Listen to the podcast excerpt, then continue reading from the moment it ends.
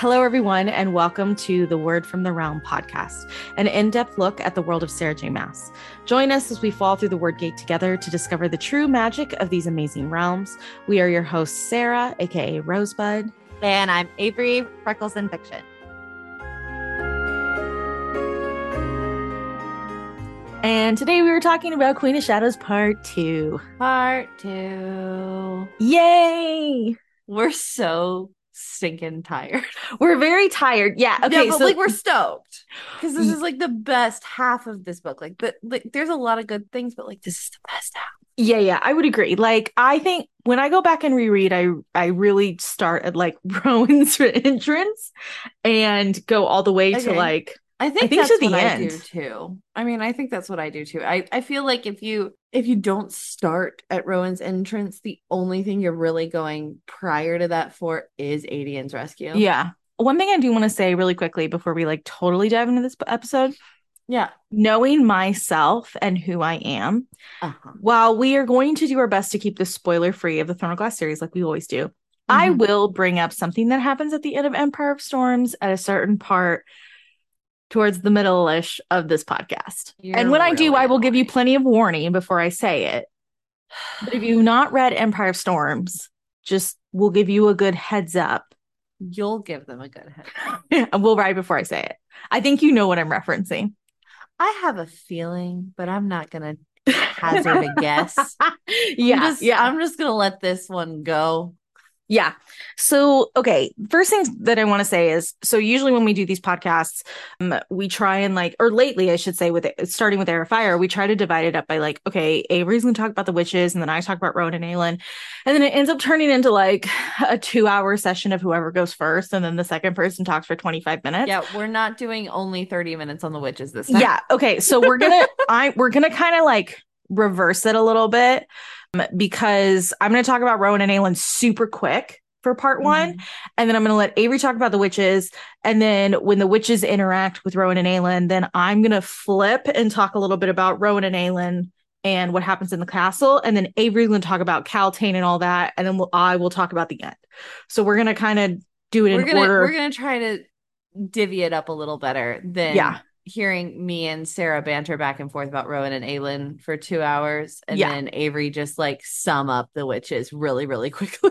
yeah i th- i think the biggest thing and to be fair neither one of us is really prepared but we both know this book pretty well that we're fine the biggest things i want to talk about before we like because really we're going to convene together at the Right. We call it the reunion but it's really it's really like when every story when every story like interacts with each other for the first time so Yeah. before we get to that the the key things when it comes to Aelin and that side of the story, which is like Aelin, Chaol, Nesryn, Rowan, Lysandra, Aedion, all of them. So, number one, they are trying to prepare for summer solstice because, I mean, they know Aelin's power is going to be the best at summer solstice, and they think this is when they're going to free magic. So, they have this grandiose plan, and that's kind of the idea. So, really, those first few chapters, which I'm not really going to name a whole lot, The only one you should probably bring up to do with Rowan and Aelin and their adventures is the God of Truth. I was just gonna say is chapter 50, the Yeah. God of Truth. So that's the only one I want to bring up, really, um, as like something, you know. I mean, we literally put a gift. Attention. We literally put a to gif in this that said, "I'm gonna write this down because it's so important." So this is also for my crossover friends to be paying attention. Anyways, so for reference, for anyone who doesn't remember, let me just catch you up to speed. So the shadow market, which is essentially was this underground market that was selling illegal, quote unquote, illegal substances in Adarlan, had to move. And Aelin and the crew are going through these tunnels. I, I would say I think that's kind of what they are underground. Yeah, they're, technic- catacombs. yeah, they're catacombs, but like it's like a tunnel system. And the deeper that they go, the more they're seeing these like hidden messages. And Yeah. The first time you read Throne of Glass or the first time you read this series, the thing that catches your eye is the fact that this is when you learn that Elena and Gavin, and Elena and Gavin, for those that don't remember, they are the original people who made Adarlan. Um, Gavin is the num he is the first Hav- Havilliard, and Elena Galathynius is obviously the one that's been gifting Aelin all these things. This is when we find out that they lied and that they did not kill Erawan. And that's yeah. that's the thing that you focus on the first time you read it, but the second time. The second time. I'm You- just saying that the shadow market sounds very like something else.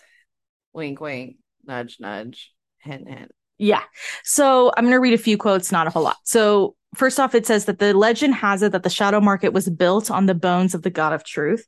And that as they get deeper into the catacombs, they realize it was a temple, that there was altars and benches and even a dark reflection pool laid in a massive space. Oh, there's a dark, re- I just realized. Sarah. Okay, sorry. We can we can spiral about that in a second. Okay. It's in every language and there's different handwritings. The the farther they get, the lur- the more they realize that it's it's they're going farther back in time. And it says it seems like the God of truth was more of a sin eater than anything. Some of the things that people wrote, they they basically confessed to their sins, which is how we learned that, you know, Elena and Gavin lied. And so that's when they think, what if the God of truth was a sin eater? What if he was the one who had blessed the sword that somewhat tells the truth, unlike Hmm. another truth telling sword that we know, dagger, whatever. Shocking. They were also made, the altar was made of a pure stone, white marble carved in Wyrdmarks. The Hmm. reason that that is important, and I think we can say this because it's not a huge spoiler, is the fact that a lot of key buildings in Sarah J. Maas's universe, I mean, the Moonstone Palace, the Asterian Archives, I believe, is also made of Mhm. that. The uh, Griffin Antiquities was made of, of a white, pure marble stone. So a lot of really key buildings have been made of this. So it's important to note. And then Rowan later says, whoever this God of truth was, he was not a benevolent sort of deity. No, the temple was built on the bones of murderers, thieves, and worse. She doubted that the God had been a particular favorite. No wonder he'd been forgotten. To me, he sounds to to hint without saying anything. You may have met this God of truth in a series with bats, boys Uh-huh. who appeared as a child, in my opinion. Uh-huh. Which is Uh-huh. why I think that pool of water might also relate to a certain Just just to like also throw in here uh-huh. that the messages in the catacombs are carved in bone. They're carved in bone. In case we didn't hit you over the head with that one. in case we didn't yeah exactly in case we didn't and then also for anyone wondering because i i always like to bring this up and i i don't know it off the top of my head and i know izzy has written it down for me like seven times and I'm i honestly sure. need to like pin it to above my computer at this point Yeah.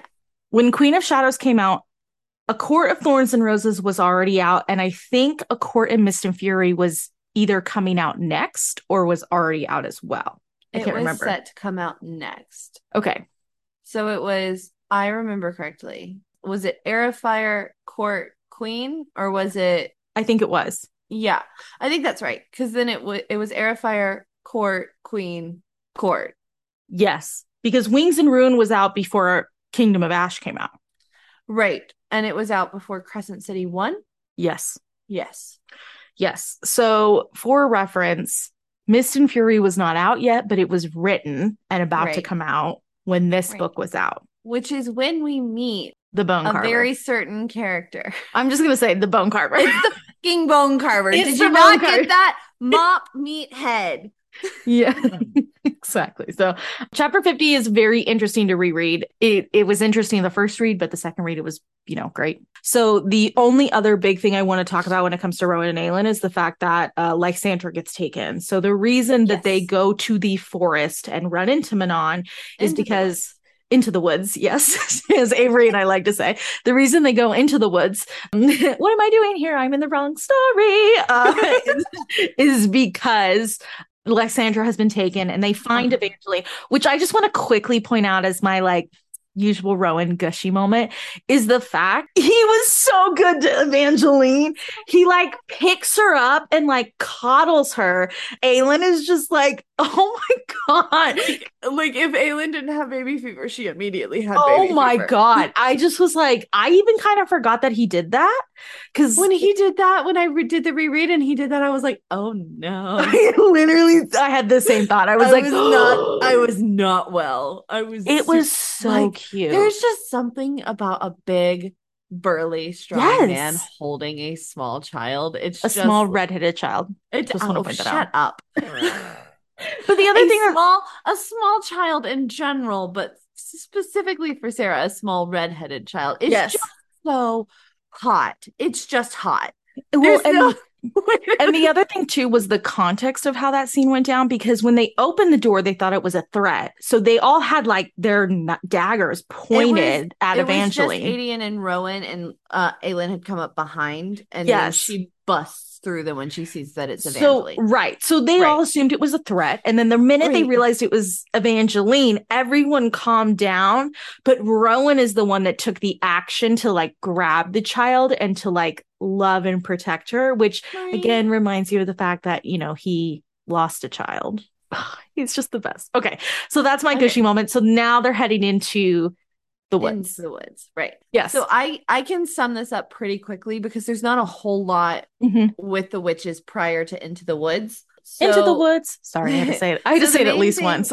is the f- this is the second time we have seen Shadowfire used, but this is the biggest time in the book to this point that Shadowfire has been used. So Manon has demoted Asterin after her outburst. of course. So Asterin is now like fourth and Vesta is third. Which I And love then- every time they demote her. Like the whole 13 is like, okay, Manon. Like I just think No, it's like ridiculous. The entire dynamic of the 13 just like brings me a lot of joy. yes. because they're just constantly like they they respect the absolute hell out of Manon, but they're Yes. like, can you please, please, just really quickly get your head out of your ass, yeah. really quickly. Well, and I think that's what makes them such a gr- good group because, to your Yeah. point, they respect her, but they don't fear her. So Right. they respect her enough to say to her that this is not a good idea or that we know you're going to change your mind. yeah. So the Duke calls Kaltain his pet, which is honestly just disgusting. Gross. That's Gross. Eh. Anyways, and she unleashes her shadow fire from atop the wyverns upon a village. And then the 13 go in and kill all of the remaining survivors of the village, which Manon later reflects in a in a chapter before the friends reunion that it was a mercy to to kill them because Yeah. the shadow fire is so powerful. So that is that. And then the next time we are with the witches or a lead is when Roland makes his way into the chambers of the 13. Mm. And what we find out in that chapter that's very important is that the darkness that consumed the room only affected those who did not have gold within their eyes. So most of the Blackbeak Coven has black eyes flecked in gold. Manons are pure gold, but there are certain witches who have brown and blue and green eyes that are within the 13. And those are the witches that were affected by this Valg darkness power thing. Yeah. And then the next thing that I'm going to point out that is about the witches, but is not the witches like POV, is Mhm. when Nesryn comes and brings the information to Aelin that the king has an army of 3,000 strong iron teeth witches on wyverns that he has made. He has made, ma- made. So exciting. So exciting. And then there's a Demon Dorian chapter, and then we go into the woods. Yeah. The one thing I want to say before we totally start diving into this is something I think Sarah did really beautifully was, you know, up until this moment, it was a very much the witches chapters were very witch centric. You know, it was whatever characters were involved in that story, that's where it was. Aelin's chapters were very Aelin centric, although characters that were within her vicinity were featured in chapters. And then what I loved about these forest woods chapters is the fact that she switched POV so quickly. It was almost like literally watching a movie and like realizing that they're like moments away from meeting each other. That was fun for me. It was also a lot for me as Yes. a person with ADD because I I like staying in a person's head. I don't necessarily love first person, but like I like staying in a person's head and the and the switching in the middle of the chapter between perspectives was a lot for me, but honestly, I think it it helped me le- learn to like read that. and it it certainly prepared me for Kingdom of Ash. Yeah, yeah, I would agree. Which you kind of need this book as like a POV warm up for Yeah. Kingdom of Ash. This Yeah. is the only way you get through it. Yeah. So the chapters leading up to like the big one where they're all officially together were pretty short, if I remember correctly. I'm Yes, just going off of our notes. They're pretty quick. But obviously, you know, as we're getting closer and closer to the forest, everyone's inching their way closer to, well, Aelin's getting closer to rescuing Lysandra. Manon is there. I believe she, if I remember correctly, she's there because of the king's wishes. So okay, so I'm trying to remember why she was in the forest. So Manon has been summoned Right. By the king as Mhm. the wing leader hmm to come to the forest for this meeting to protect the group of 13 have to come and protect the matron and his party and stuff like that. So like Yes. that's that's why she's there. It's not because they're transporting Lysandra. Part of it is that, but the king doesn't tell her that. She discovers that upon arrival Right. because she's go- they're going to Morath and the king is not. Right, right. Okay, okay. So I did remember that correctly. Okay. Yes. So they are there to get Lysandra in reality, but also they're there for the meeting. And that is how Le- Le- Manon finds out about what her grandmother has been up to. Yes. And what I think was very interesting about that meetup, because I know as we are inching closely closer to one of our favorite moments, was the fact that it was kind of one of the first times that Manon was a, a little defiant publicly to her grandmother. Yes. And she got like slap, like nail raked down her. Yeah. Yeah. I think it's interesting getting that from Aelin's perspective as well, because Yes. Aelin's like faster than she had any right to be. The Yes. matron slapped the ring the wing leader. Like Aelin's like, okay, witches are fast and I'm fast, and that witch should be fast, but that was stupid fast. Yes. Yeah. And it's true because it, what is what is interesting is when Aelin realizes that they're there and she's like, oh no. So then everyone's now hiding and watching the witches. And then it switches to the witches and you find out what's going on. So Well, and done then really they, well. and what's interesting about the chapters leading up to it is the preparation that goes into saving Lysandra. So they arrive prior to the witches' arrival so that their scent is already in the area and the witches can't detect them. Yes. Yes. Yeah, there's God, like a so lot good. of thought into it. Okay. So moving to chapter 58, Yeah. I just want to quickly share because this is welcome to Sarah's one tunnel track mind. The first time I read this, I do want to clarify. I did read this. Okay. I probably just read it very fast because I don't remember this the first time. Ma'am. I know. I don't remember. How do you huh. I think because I was so focused on Aelin's storyline shocking. Which is also okay. So this is what's funny when Avery brings up her ADHD and she's like, "Oh, it was really hard for me to like focus on all the multiple point of views." My ADHD hyperfixates on one storyline and that's it. And so Yeah. Mine was Aelin and Rowan, and so I also I think was just so sad for Dorian that I didn't really pay attention to whatever was going on with him because I was like, I can't. He's just he's in such a bad Sarah. state. The second time I read this, The human is still inside him, Sarah. Well, right. So the second time I read this and I got to the Princeling Witchling line, which is Which what is we're the I remember screaming, like doing it, like reading the notes and doing it. It was oh god, it's so good. I wasn't doing notes, but I was screaming. There was a lot of screaming. it's what I think is so cool about and I hope I, I think unfortunately BookTok has somewhat ruined this. What I think is probably so cool as a reader is you do not see this pairing coming at all. And Not when it all. and when it hits you, because it it hit me a little later, but regardless, when it hits you, you're like, I'm sorry, what?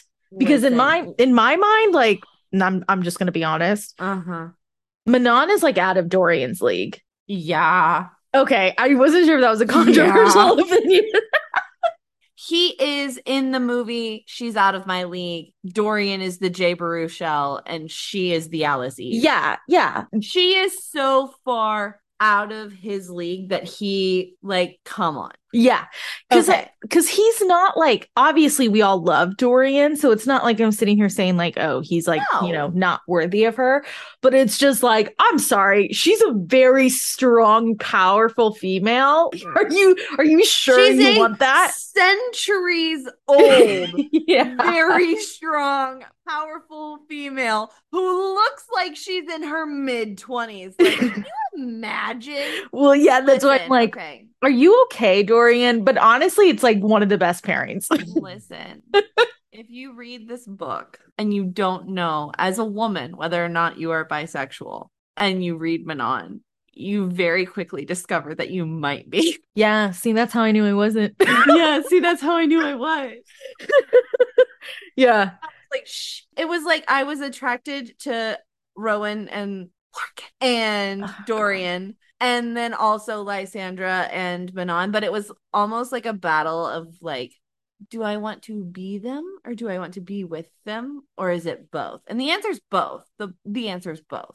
See, I, w- I would want to be friends with Manon. Well, duh, nobody wants to be her enemy.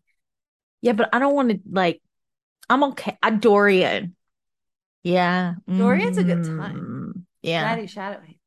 Yeah. So, anyways, we totally got distracted by Prince and Witchling. I'm sorry. but- that was a that was a derail. The but the one Um, thing I do want to point out is what I loved about this interaction is the fact how it threw both of them off, just like it threw the readers off, because Mhm. it throws Dorian off because he suddenly has control over his body for a hot second to say his name. Right. It Right. throws Manon not only because, to say his name but to, to flirt yeah, like relentlessly. yeah, throws Manon off because kind of to our point, she's like, "Excuse me, who is this child talking to me?" But also, I kind of like child. it. like he kind of cute. He, which I guess we should say it's more like a a man because you know he he's not a child, but the man is like 20 yeah, I know. He's a child But but suddenly he grows up like t- like five years in the next well book. yeah he had a demon prince put inside him yeah, exactly. okay but before we like get into it i just want to say one more thing about the Yeah. witchling princeling chapter Yeah, is one of my favorite lines is in this chapter and it's not witchling princeling oh, it's the I mean, that is a favorite line of Yeah, mine. yeah. That's not the one I'm talking about. Yeah. It's when she sniffs him and she goes, But would you bleed red or black? And his response is, I'll bleed whatever color you tell me to. And I'm just like, I think that unwell. relationship is so cool because it is so out of left field for everyone, reader, writer. I don't know. Maybe Sarah had a plan all along, but I'm just I saying. mean, I uh, well, I mean, based on our our notes from chapter one of Throne of Glass, That's a good she had point. it planned. yeah, she had she had an idea of who Dorian would be with. This is the thing. Sarah is a is a note taker. If you get that special edition of Kingdom Tower of Dawn? Ash, you, Or Kingdom of Ash. I have both. Yeah. you'll you'll see it. Mhm. But Yeah, by the way, for anyone wondering, I do have a special edition of Tower of Dawn. I know no one would believe me, but I Oh, do. Um what really makes Sarah angry is that she spent money, and I got mine for seven dollars at a secondhand. yeah, bookstore. no, no, no. I spent money on that. I spent money on all of them actually. I spent the most on that Empire Storms Target edition. I'm not surprised. That that precious baby that no one can touch because it is falling apart on my bookshelf, but I love it dearly. So Not surprised. Yeah. Okay. The last thing I want to talk about when it comes to, I think it's this chapter, maybe it's 59. Oh, it's at the end of 58. Uh, Chaol. So, you know, everything was going really well in this forest in terms of like, he decided to be the hero. yeah. So everything was going pretty well in terms of like, you know, we had a pretty good plan that Aelin and Rowan and the crew, I'm just called Aelin and the crew. Aelin and the crew were hiding out. They were Uh-huh. ready to save Lysandra. Uh-huh. They had saved. they had saved Lysandra. Kale salad decided not to be a kale salad, meaning he decided not to be boring, but at the wrong moment. And He decided to be a dumb dummy. because he, I, I understand his motivation. What he was thinking was, I'm going to take care of Dorian now because this is what Dorian would want. Dumb. But what it did, it was like, bro, there are witches in the forest. this the is other- not the time. Here's the other thing about what I think is interesting because we do we do get Manon's POV Yeah. and she is having she has so much else she ha- is dealing with. She's Yeah. genuinely going to let Aelin and Rowan and them go. Yeah. Like she's genuinely going to let them go. And then Aelin had to go and show her necklace of scars. And then that just sets off a whole other chain of events. Well, and and I think that's what's so masterful about this is because Aelin realizes the only way to save Chaol from his, his his stupidity in this moment is to reveal herself because the king has left at that point. Like he's Right. he's he's not there. he's out. He's he's out. So Aelin reveals herself and Uh-huh. she's like basically taunting the witches, shows her scars. Manon's like, You're dead. And she's like, Come get me. well, she's only, and this is what's really. and this is all Chaol's fault. It's all Chaol's fault. So Chaol's bleeding on the ground. She Mhm. uses the blood to draw the Wyrdmarks Oh to God. trap Manon. Manon was genuinely going to let them go because we get Manon's POV and we know she's got too much else going on, but Aelin Uh-huh. doesn't know that. Uh-huh. So Aelin believes that Manon is not going to let her go. So instead, she decides to taunt Manon yeah. with the necklace of scars. But the problem with that is, is that Manon would have gone after her just for the spell alone. Yeah. If Aelin had just walked away. Yeah. Uh-huh. But instead, Aelin doesn't just walk away. And then Rowan gets shot and almost dies. Yeah. So which is at the very end of 59 Yeah, and goes I into I skipped ahead. Sorry. it's okay. And goes into 60. Yes. So this is a good time for me now to warn you if you have not read Empire of Storms, mute for Um. like two minutes. Okay, give yourself like two minutes. Okay. So this is the thing. this is when you find out that Aelin realizes that Rowan is her mate. And Uh-huh. This is probably one of my favorite things because I didn't notice it the first time I read it, but the second time I read it, and once I knew that Aelin says this in Empire Storms to Maeve, like, oh, that's when I realized because when he was shot in the shoulder, it is so crazy. Like, it is so crazy that she found out in that moment. Also, when you read the beach scene in Empire of Storms, one of the first places she kisses Rowan on is the scar because this is where she realizes that this is, you know, when they're mates and whatever. The other thing I want to point out is if you read the deleted scene of Empire Storms, which you totally, or the deleted scene of Heir of Fire, which you totally should, you find out that Rowan this entire time has thought that they were mates. And uh-huh. So when this happens, he jumps in front because something else happens to King Queen of Shadows, which I'll just go and say right now, so we don't have to do this again. When Aelin gets stabbed by Dorian, Rowan realizes that they're mates in that moment. Like it solidifies it for him because Uh. he feels it. Like it's like a tug. It's it's the same idea with Prythian, like the mating bond, you know, all that stuff. So like Oh my God. It's when I reread this and it says the world has stopped, like time stopped, I freak every time because I'm like, Aelin, if, if, you know, this is the worst miscommunication trope ever. Like if they had just confronted each other in this one moment. Also later on when she, go, when she talks to Chaol and she goes, they almost killed my Rowan. We all know she was trying to say mates. We all know that. Okay. Even Mhm. Chaol knows that. Kale freaking salad knows that. Mhm. Okay. Okay. So going back to chapter 60. Okay. I did pretty You're good. clear. I did Yeah, pretty you good. did great. Thank you.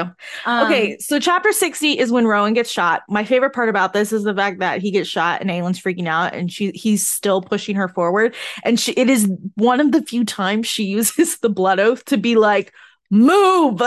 Right. He, keeps like, trying to books come it. back to her and he's and he looks so mad when yeah. she uses it. yeah. It says his eyes flash with fury.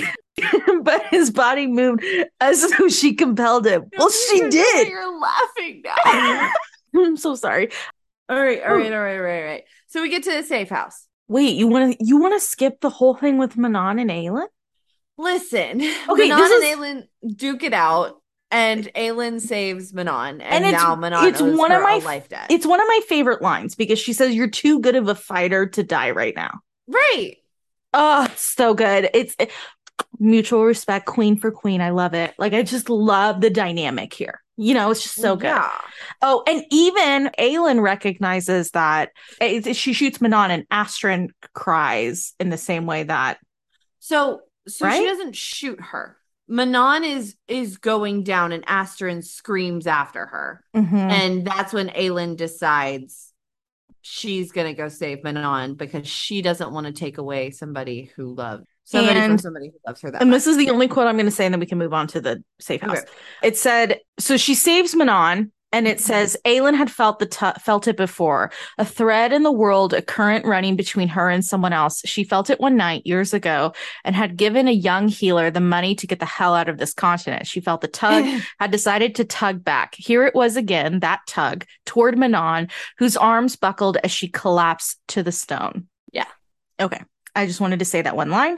And We let's go to the safe house. We love how you know fate happens in Yeah. the series. I think it's incre- it's incredibly well written. Okay, so they decide to go to Nesryn's father's country house to the man who keeps it and his wife, who is a midwife, to try to get Rowan healed. That's Yes. that's the next chapter. And we run into Fleetfoot which I and love. Rowan gets healed and Lysandra gets taken care of and there's you know but then the next chapter 62 is when we find out about the witch towers Mm, okay, go ahead. basically Manon doesn't know exactly how the witch towers are going to be used but they the assumption is that it's Kaltain's shadow fire that is going to be what's unleashed through the witch towers which a witch tower is basically like a glorified catapult looking thing in my head but it's got it's open air and it's got mirrors within it so that yeah.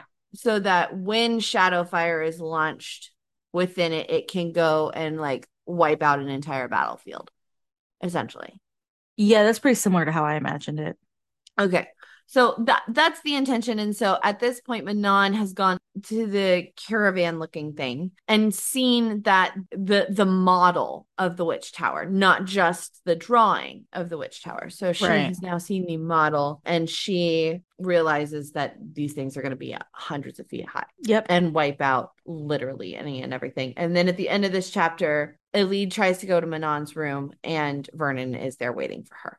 So that is a little bit of that. And then the next chapter is 63. And 63 is an incredibly important chapter because we start it with Elide getting taken to the dungeons and and Vernon being awful. But we end it with Asterin's backstory. Yeah. And the things you really need to know about Asterin's story are that she was out hunting Krakens. She found a hunter. She fell in love. She got pregnant. Manon's grandmother took her in and tried to keep her safe. And then the baby was had. The baby was stillborn. And Manon's grandmother scarred Asterin, threw her out in the snow. And it was, I believe, Sorrel and Vesta, Mhm. maybe Yeah. who took her to I think it was Vesta's something. Yeah, they took her in and took care of her and fixed her. And then that is when Asterin made the decision never to trust the matron or serve the matron. She would always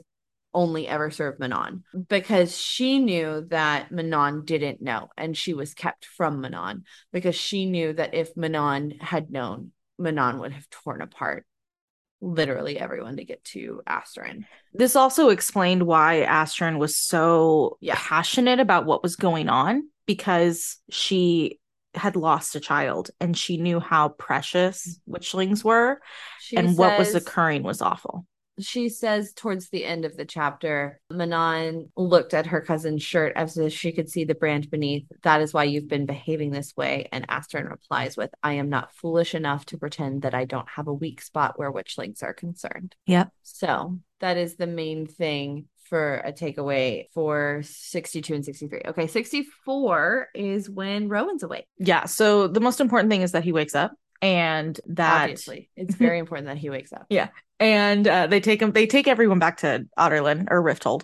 And the other fun thing about this is Aelin gifts Lysandra that she has paid off her debts for both Lysandra and Evangeline. And um, when it when Lysandra finds out, she starts to cry. And Avery and I both love the fact that she says, "Oh, thank God you're ugly when you cry." Yeah. it's like our it's like one of our favorite lines because you know i think as as a friend it's like when you when you when you're friends with someone who's just like stunningly gorgeous and you're just Mhm. like god you will never And- look bad in a photo you will never look bad in anything and then you see that they're an ugly crier you're like thank god karma karma Mhm. finally got you a little bit you know Yeah. And then the next chapter is the Golden Night.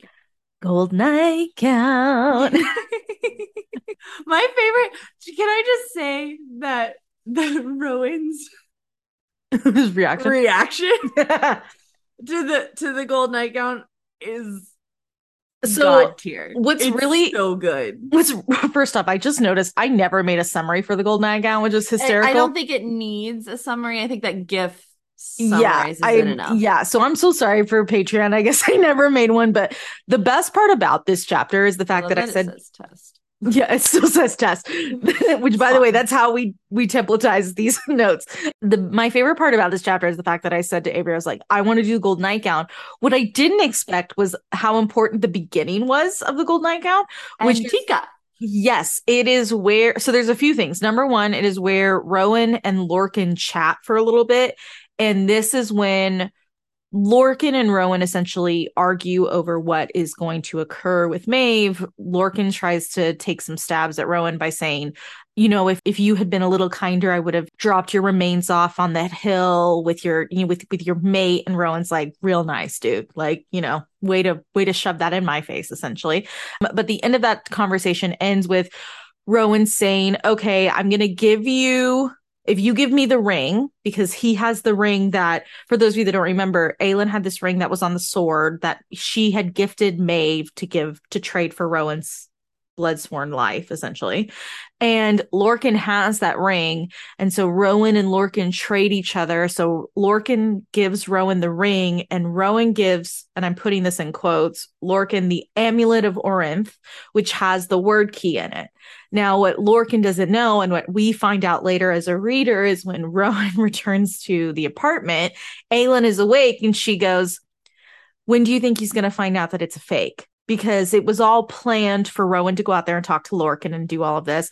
And that is when we find out that he essentially has a fake amulet with a fake Wyrdkey. Mm-hmm. The other really interesting thing is Chaol well, two things happen, and I want to point this out because Chaol lovers will will get at me for not talking about this. So Chaol and Aelin finally have a chat. They finally talk about their feelings. Chaol recognizes the fact that even though Aelin at this point does not recognize as much that she and Rowan are like a romantic pairing publicly, obviously privately she recognizes that.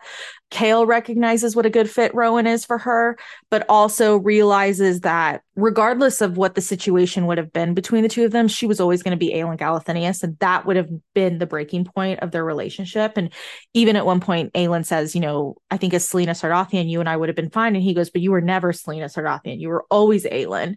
And so it was a really beautiful conversation between the two of them.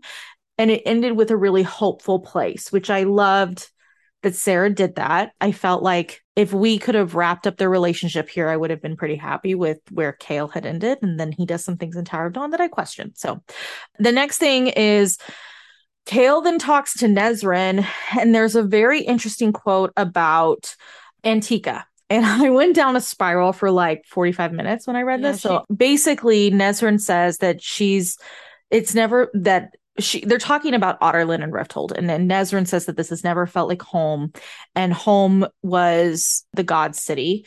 And he says, recalling the history and geography lessons that had been drilled into him, it was more frequently called by its other name, Antica, and it was the largest city in the southern continent, home to the mighty empire in its own right, which was which claimed it had been built by the hands of gods.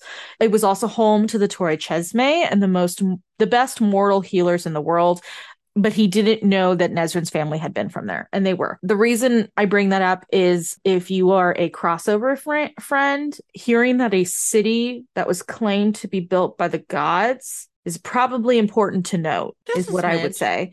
The other thing, and we will get, I mean, I should just go ahead and say this. If I had to take a wild guess, I think our Tower of Dawn podcast is probably going to be spoilers for crossovers. Yeah, just a smidge. So I'm going to put that out there. That leans itself to a series set in the modern world more than is the other series, just Correct. to clarify. Okay.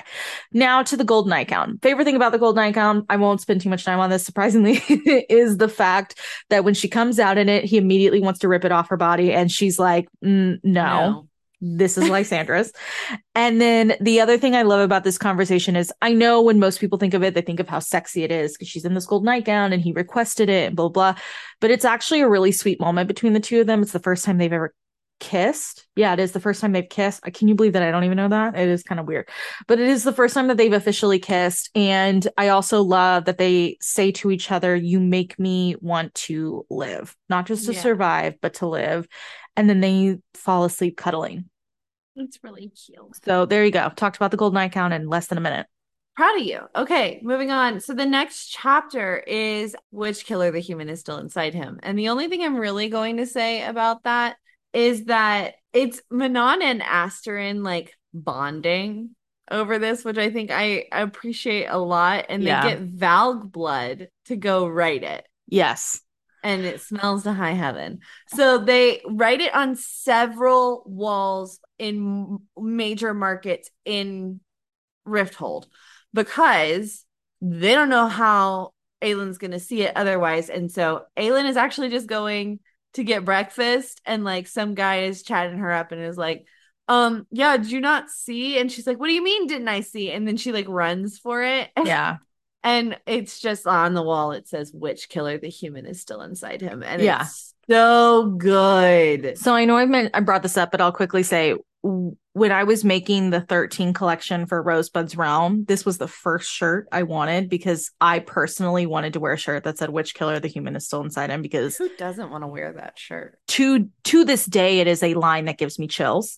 So The shirt was originally black with red writing on it and then we had reread this and realized it was Valg Blood and that is when the shirt changed to red in reference to Manon's cape and then black writing in reference to Valg blood. So if anyone's wondering, Mhm. that is why it is what it is because we are canon efficient. So, okay. Yes. The next one is just the famous line. It's really short. It is literally like a two page chapter. So the important thing to note is that what I also love about this is the fact that it is a moment for Aedion and Aelin. And so they have a moment to realize right before they go into the glass castle and everything that you know this is this is for Terrasen. And so they say for our family, for us, 10 years of shadows, but no longer light up the darkness, majesty. Let's go rattle the stars. I mean, iconic lines just in So that one good. chapter. So 68 through 75. yeah, so I'm going to go through these pretty quickly. So 68, the most important thing to note about here is everyone is basically preparing to go into the for, for freeing magic and going into the glass castle. So Yeah. important things to note. Number one, Lysandra's in a carriage. She's in a carriage with Evangeline. And they're on their way out of the city. They're yeah, they're on their way out of the city. Okay. Rowan and Aedion are underneath the castle in the tunnels. They are setting up the fire. The- Hellfire. Yeah. yeah, so they're setting that up. Aelin is with Chaol, and Chaol is in handcuffs, chains, and going into the castle. They are saying that, you know, the champion has returned and she has a prize for the king. I don't know why in my head it literally took until this read through. I thought they went straight to the throne room. No, they went into the king's office. my brain Oh, I my thought there was- definitely had throne room too. Yeah. Um no, it is the king's office because it references the fact that this is where Sorscha died and I was like, I thought Sorscha died in the throne room. no, Jesus, okay. no. I don't think so. No, no, no. Maybe I'm misreading this, but I'm 99% sure like they brought them in a private room in the back, but I'm like, okay. yeah, exactly my brain. I was like, uh, I'm sorry. So 69. Quick to point out for anyone, you know, keeping tabs on Queen Georgina because I know how important she is. She's not there. Yeah. Just chilling. with her court has fled. Absolutely worthless. There are, by the way, Wyrdmarks on Chaol and Aelin.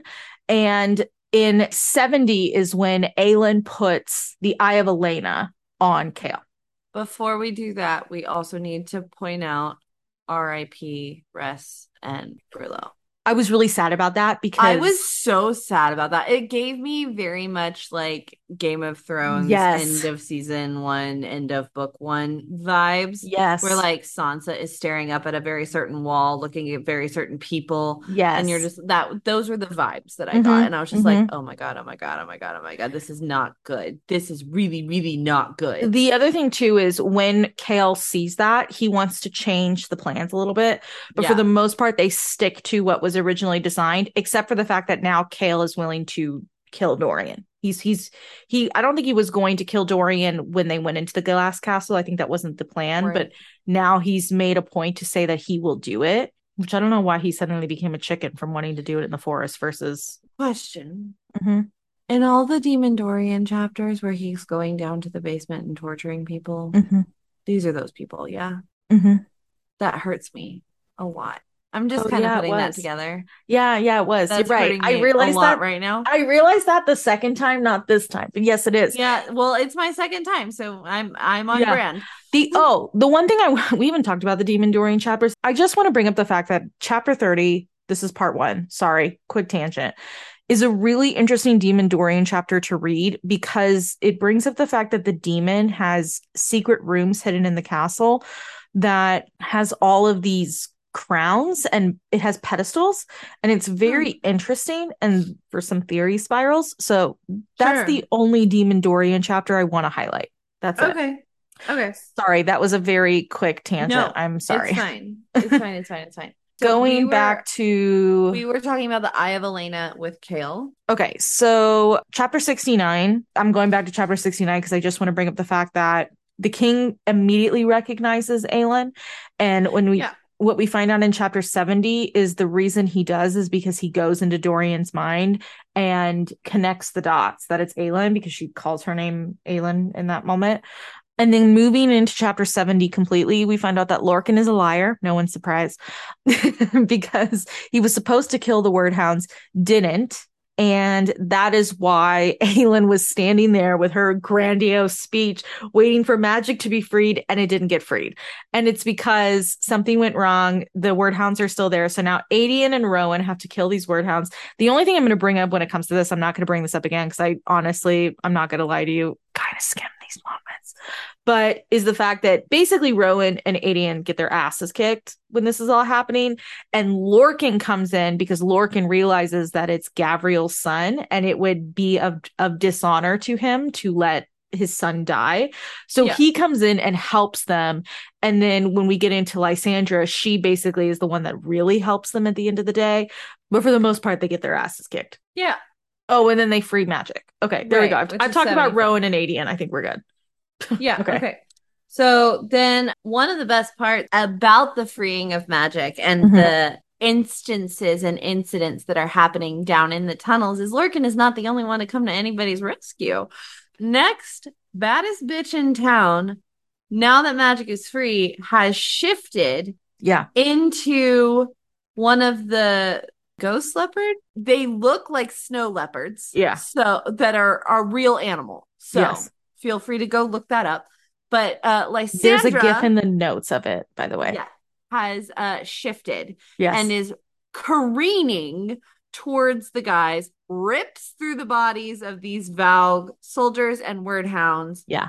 and saves their asses. And then basically, I think Rowan looks at her and is like, Aelin, castle. And she's like, out like a shot.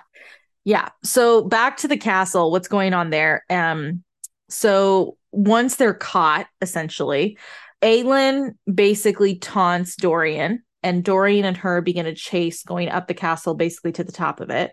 Mm-hmm. Chaol and the king stay behind and they fight. Aelin secretly gives Chaol the Eye of Elena to protect him. And what is so beautiful about this moment is, and I'm not going to read the quotes, but one of it's one of my favorite moments is Chaol, right before he gets injured by the king, he has a moment of peace and realizes he's not afraid if he dies right now. Like this Mhm. is, you know, he he's not going to dishonor his friend. And it's honestly a really beautiful moment for Chaol. And it's something that I don't think it's talked about enough, but that is what I want to say about that. One more quick little interjection, also that I forgot to mention, is that as Lysandra is running up to the castle to try to help Aelin, she is about to get shot by one of the guards, and Oh, yeah. Nesryn, Nesryn's arrow knocks it out of the sky, and she shouts "Go" at Lysandra, which Oh, is just beautiful. another bad bitch woman power moment. We love it. Anyways, So that's what. So basically, the king takes care of Chaol. Dorian and Aelin basically get to the top of the glass castle, and they kind of have their own little showdown. And I, you know, visualize this as like the very top of a tower with like you know a very thin bridge, essentially like leaning out, or like a balcony or whatever. very Elsa. It does. It does. Yeah. And what what is interesting is oh i want to quickly read this line because i love this. This is from chapter 71 aelin says turns out your ancestors didn't prove of your hobbies. We galathynius women stick together you know.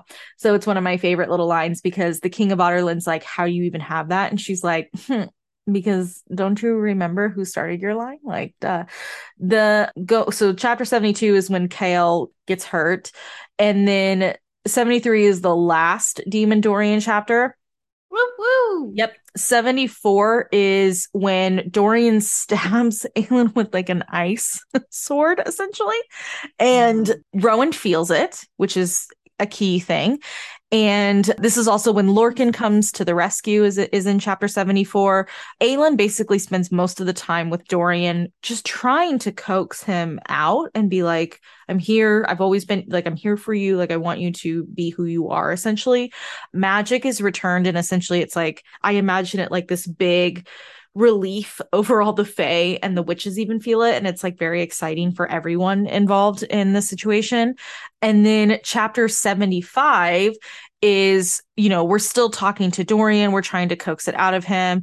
And then 76 is when we, Dorian is finally free from the collar and the mm-hmm. king of Adarlan is there to witness it. So he has now made his way up to the top of this tower where Aelin and Dorian are, and he is now free. Now, 77 is very interesting, is when Dorian's is free of magic and officially mm-hmm. works with Aelin. And they do like a Karen but I still don't understand this to this day. Yeah, I don't know. It's important later. So yeah. Just, yeah. I'm gonna just, chalk gonna this move on from this. This is this is what I'm gonna say. And I don't know if this is true, but I think Sarah J. Maas might agree with me on this. I think because Dorian has raw magic, he can essentially do this with anyone. He's compatible with many people. Yes many powerful people. Yes. That's what I'm going to say. I think this is a Dorian thing. So Dorian and Aelin combine powers and they essentially use each other's magic. It even mm-hmm. says that they were full of life, of fire, and starlight and sunshine. They overflowed with it as they snapped the final tether on the king's power and cleaved his darkness away, burning it up until it was nothing.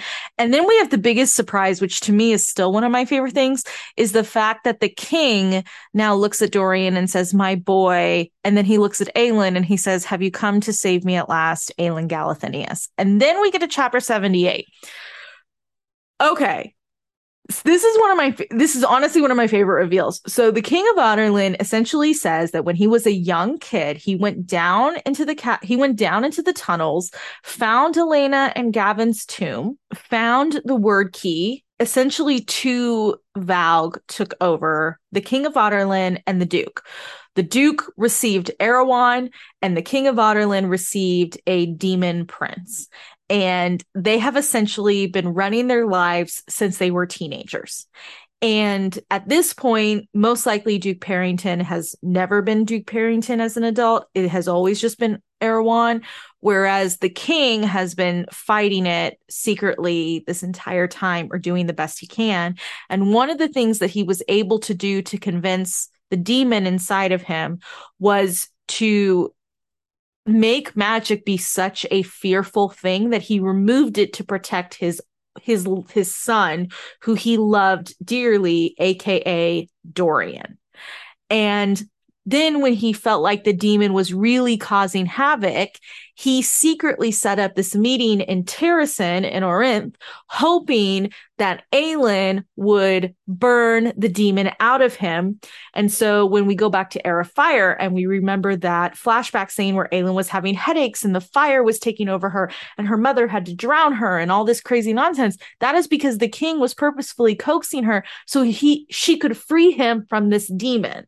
But the demon had quickly caught on. And so what he did was then he killed everyone in Terrasen so that no one could ever take this, take it out of the king.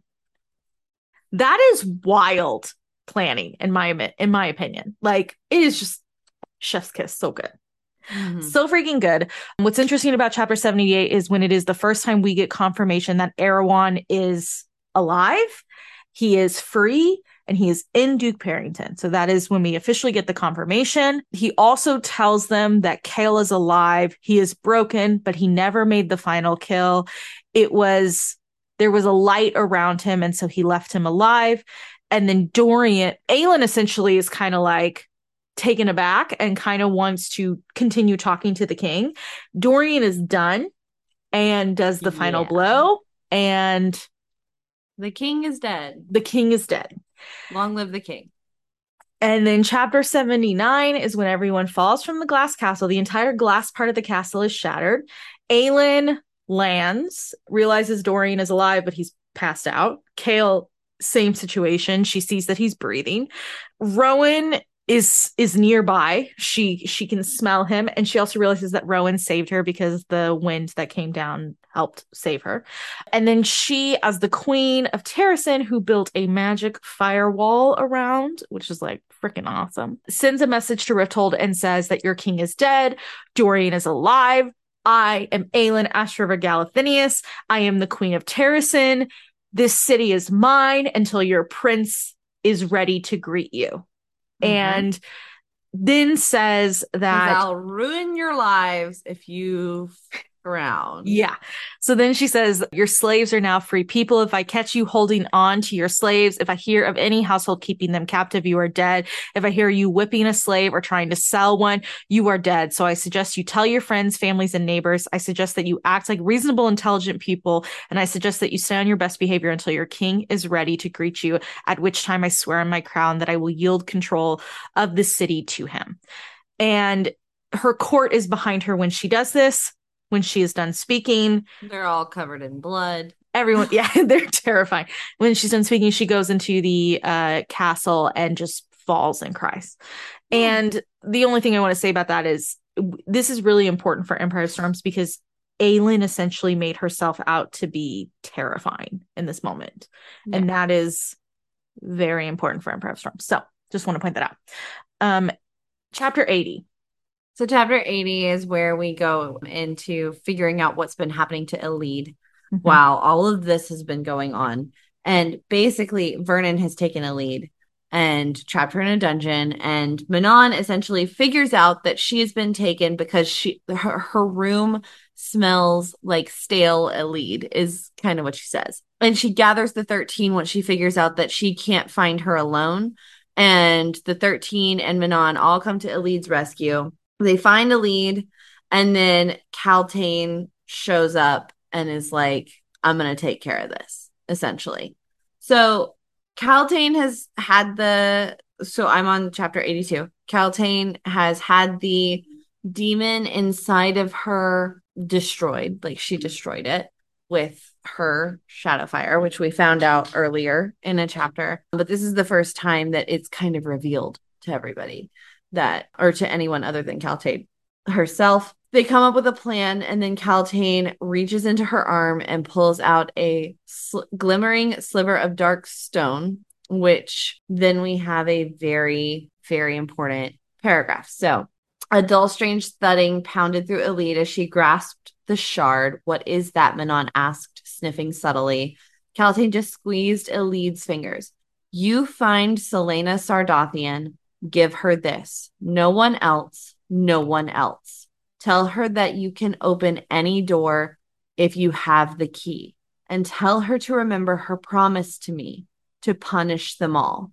When she asks why, tell her I said that they would not let me bring the cloak she gave me, but I kept a piece of it to remember that promise she made, to remember to repay her for a warm cloak in a cold dungeon.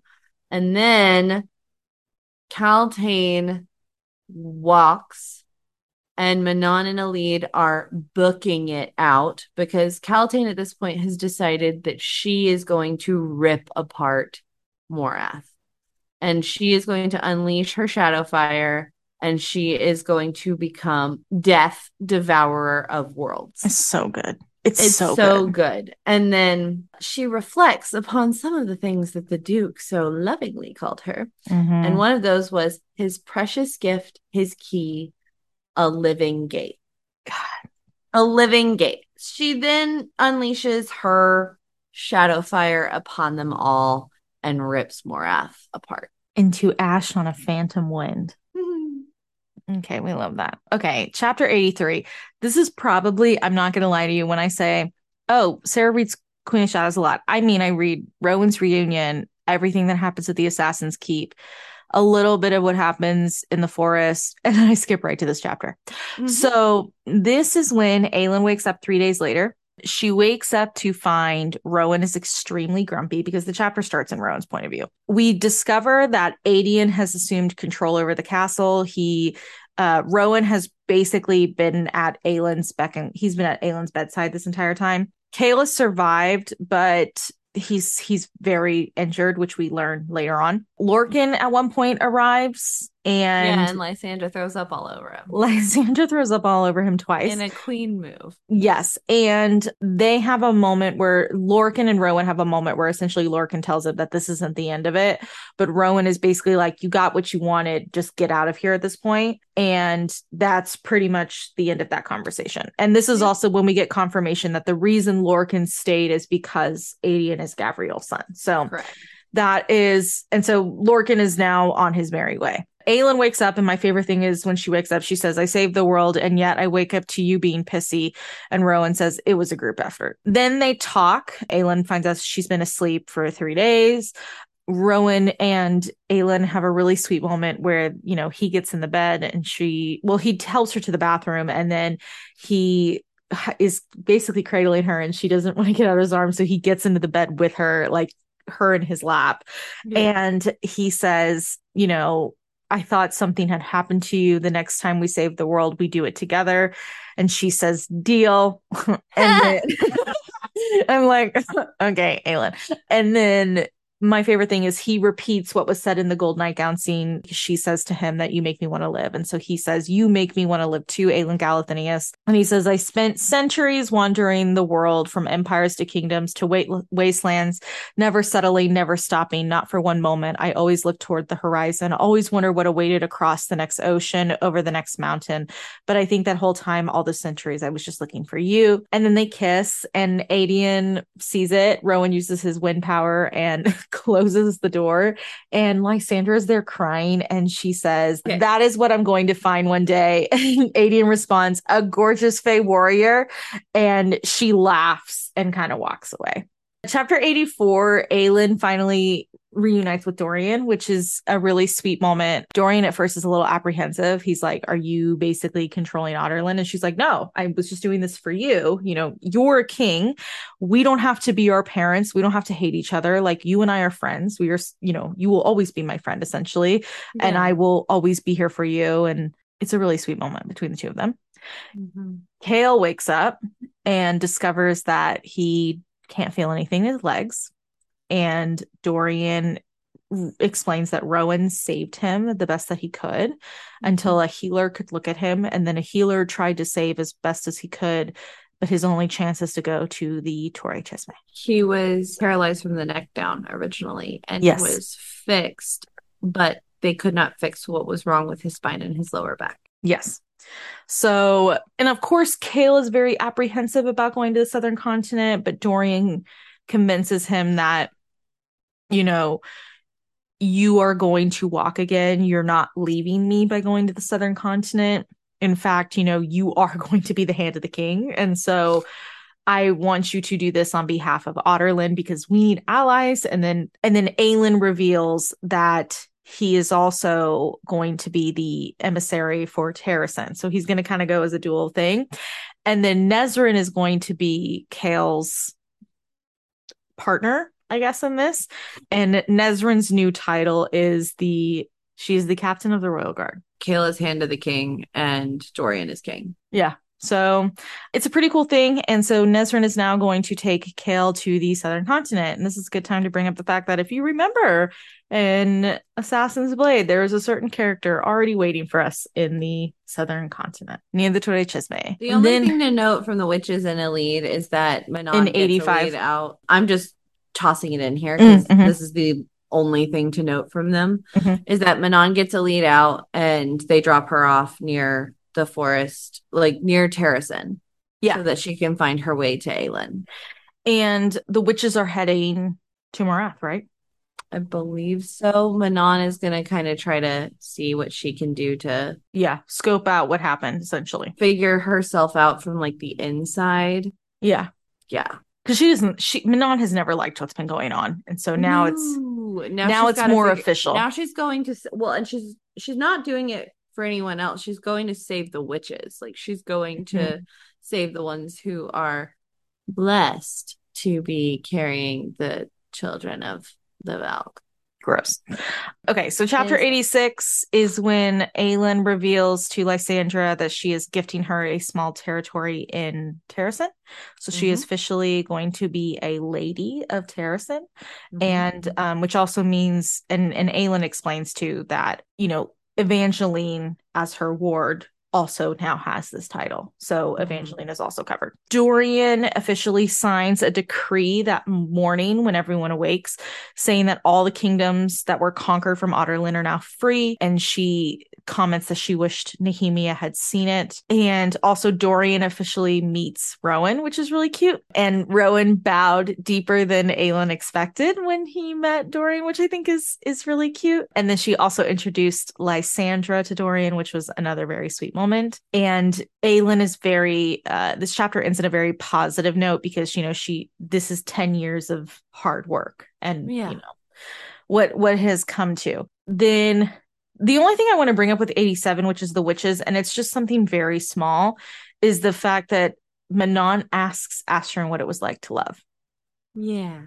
And it's a very sweet moment. So that's the only thing I want to bring up. I think it's a Yeah. very cute little quote. Okay, so 88 is when they officially say goodbye to Dorian and Chaol, and then Dorian wakes up in the middle of the night. Oh, this is 80. I'm sorry. I said earlier it was another chapter. 88 is when we find out that Chaol is going to be the official ambassador of Terrasen. So when he goes to the southern continent, he's on he's not only the hand of the king to Adarlan, but he's also the ambassador of Terrasen, which is going to be important in Tower of Dawn. So just want to point that out. Nesryn was also gifted the arrow of solid gold that was presented to Aelin in Throne of Glass Mhm. from the child who was blessed by the goddess Diana, who Mhm. Aelin is technically related to. And then Dorian and Aelin say goodbye to each other. And then when Dorian wakes up in the middle of the night, there is a wyvern and a rider waiting outside of his door. He sees them and then they ride off into the night, which is so freaking good. 89 is when the court, Aelin's court, travels to Terrasen. Only important thing to note here before we get into the mushy stuff is um if you have the copy of Empire Storms from Barnes and Noble, it includes some deleted scenes from these this travel, specifically a moment between Aelin finding a young girl in Terrasen who has water magic and could be a healer. And so Aelin, without revealing herself to be the queen, essentially says when there is a school for magic, she should come and learn to be a healer. It's very sweet. It's also a Mhm. great little fun little bonus chapter because you learn a lot about Rowan's childhood. So it's one of my favorites. And officially, Aelin has stepped foot in Terrasen soil. And one of the first things she says is she smells the pine and snow and never realized that Rowan's scent was Terrasen. And Rowan even says, I feel as if I've been looking for this place my entire life. And it hmm. says Aelin walked toward the rock, the rock that essentially acted as like the border, whispering the song of thanks to Mala, Firebringer, for leading her to this place, this moment. Aelin ran a hand over the rough rock. The sun warmed a stone, tingled as if a greeting, and then she stepped beyond the stone, and at long last, Aelin Ashryver Galathynius was home. And that is the end of Queen of Shadows, which is the only book with with the positive ending we until finally Kingdom of Ash. did it. We did that pretty quickly, actually. Yeah, I'm really proud of us. Okay, MVP. Oh God, MVP for this book. I already know mine. You can say yours. I got to think about mine. So mine's a tie. Mm, mhm. Mine's a tie between Kaltain and Manon. That's that's that's good. I would agree. Yeah, I would. I think mm, more than Manon, but I understand why. definitely. But like, there's not really another time that I could I could give it to Manon, and Manon Mhm. does have a lot of growth in this book. And you know, I'm also giving her the MVP for Witch Killer. The human is still inside him. That is So very very valid. Kaltain gets MVP for Shadowfire, and Manon gets MVP for Witch Killer. The human is still inside him. I like it. For me, if I look at the entire book as a whole, I'm Sure. gonna say Aelin because, and I know You that's a very said Aelin. I thought. no. So Okay. I don't think so. And the only Okay. reason I do is because this is when she's at the top of her game. I have some issues Fair. with what Aelin does in Empire Storms. So this Fair. is like the one time I can really give it to her. Would Yeah. be now. In part one, you basically Mm-hmm. yelled at me multiple times while I said that she was slightly flawed. You're like, she's perfect. Shut up. Yeah, she's perfect in this book. And then she's in the ne- not perfect, but she's very, very close. the next one is where I have issues with. I think her arrogance gets the best of her in Empire Oh, Storms. yeah. yeah. And then I I mean honestly I I want to give there's another character I'd really love to give MVP to for this book, but I'm not going to say cuz I think it's better for Empire of Storms. Yeah, I mean I think A- Aelin is like my obvious pick. Sure. I'm trying to think if there's I mean Kaltain would be my second pick for sure. I mean, Kaltain in this book is oh just Oh my God. phenomenal. incredible. Like everything that she's done, and then like all of the information, crossworlds, and everything that you get Mhm. through her, just incredible. she is a character that I know people once they get to this point appreciate her, but she's Yeah. still not appreciated enough. She's incredibly underappreciated. Yeah, yeah. So I would agree. Okay, next one we're doing is Empire of Storms. Avery and I are going to do our best to keep it under one podcast. Is that what we're doing? I think so. Yeah, I think it's supposed to be one for Empire and one for Tower, which is going to be hard. They're going to be long podcasts. We should just go ahead and tell ourselves we're going to record They're in going the to be at least three hours. I think so too. Yeah. Yeah. So we're going to do, and we should probably do it like this, where we like, instead of just doing one whole story, because it, Yeah, it I made like it good. this. This worked. Yeah. Oh, I do want to quickly point out because this is something Avery and I have talked about, and I just want to bring this up now so that everyone is aware we're doing it. When we finish Kingdom of Ash and we record an episode of Kingdom of Ash, there is going to be an episode after that is going to be full Sarah J. Maas spoilers, Mhm. literally Hosab spoilers. And Avery and I are going to go through and pick apart every crossover thing. A wrap up crossover. Yeah, because we have highlighted it throughout all these notes and we're going to rapid fire go through them. Yeah, you're It's probably going to be a long podcast, but we have been saving it for that one episode. So just so everyone knows, there is going to be one episode that is full Sarah J. Maas spoilers before we get to uh, ACOTAR. Mhm. Are you ready to talk about ACOTAR? I don't think people are ready for me to talk about. yeah, Avatar. I'm gonna be. yeah, I don't. Y'all think Sarah's obnoxious? You just wait. yeah, that's true. Actually, it'll be good. Okay, Yeah, right. Sarah. Sarah loves and also loathes talking about ACOTAR with me. yeah. I mean, I like it. That's what I said. You love it, but you also loathe it. I think people also A lot of people get on the ACOTAR train and think ACOTAR is the best thing since sliced bread. And ACOTAR is really, really good. But if you're not deep diving, then it can be very surface level. I was gonna say a common misconception about me is people think I only know Throne of Glass, and I probably No. know ACOTAR pretty close, especially Mist and Fury and ACOWAR. I know those two probably just as well as I know a Throne of Glass. The one but- that I'm gonna, I, I can duke it out with her on is Silver Flames. no, but you and I have very similar statements on that one. Well, yeah, but I mean, like, as far as like knowledge, Oh yeah, I don't know anything about that book. yeah, I, I have read Silver Flames 18 times.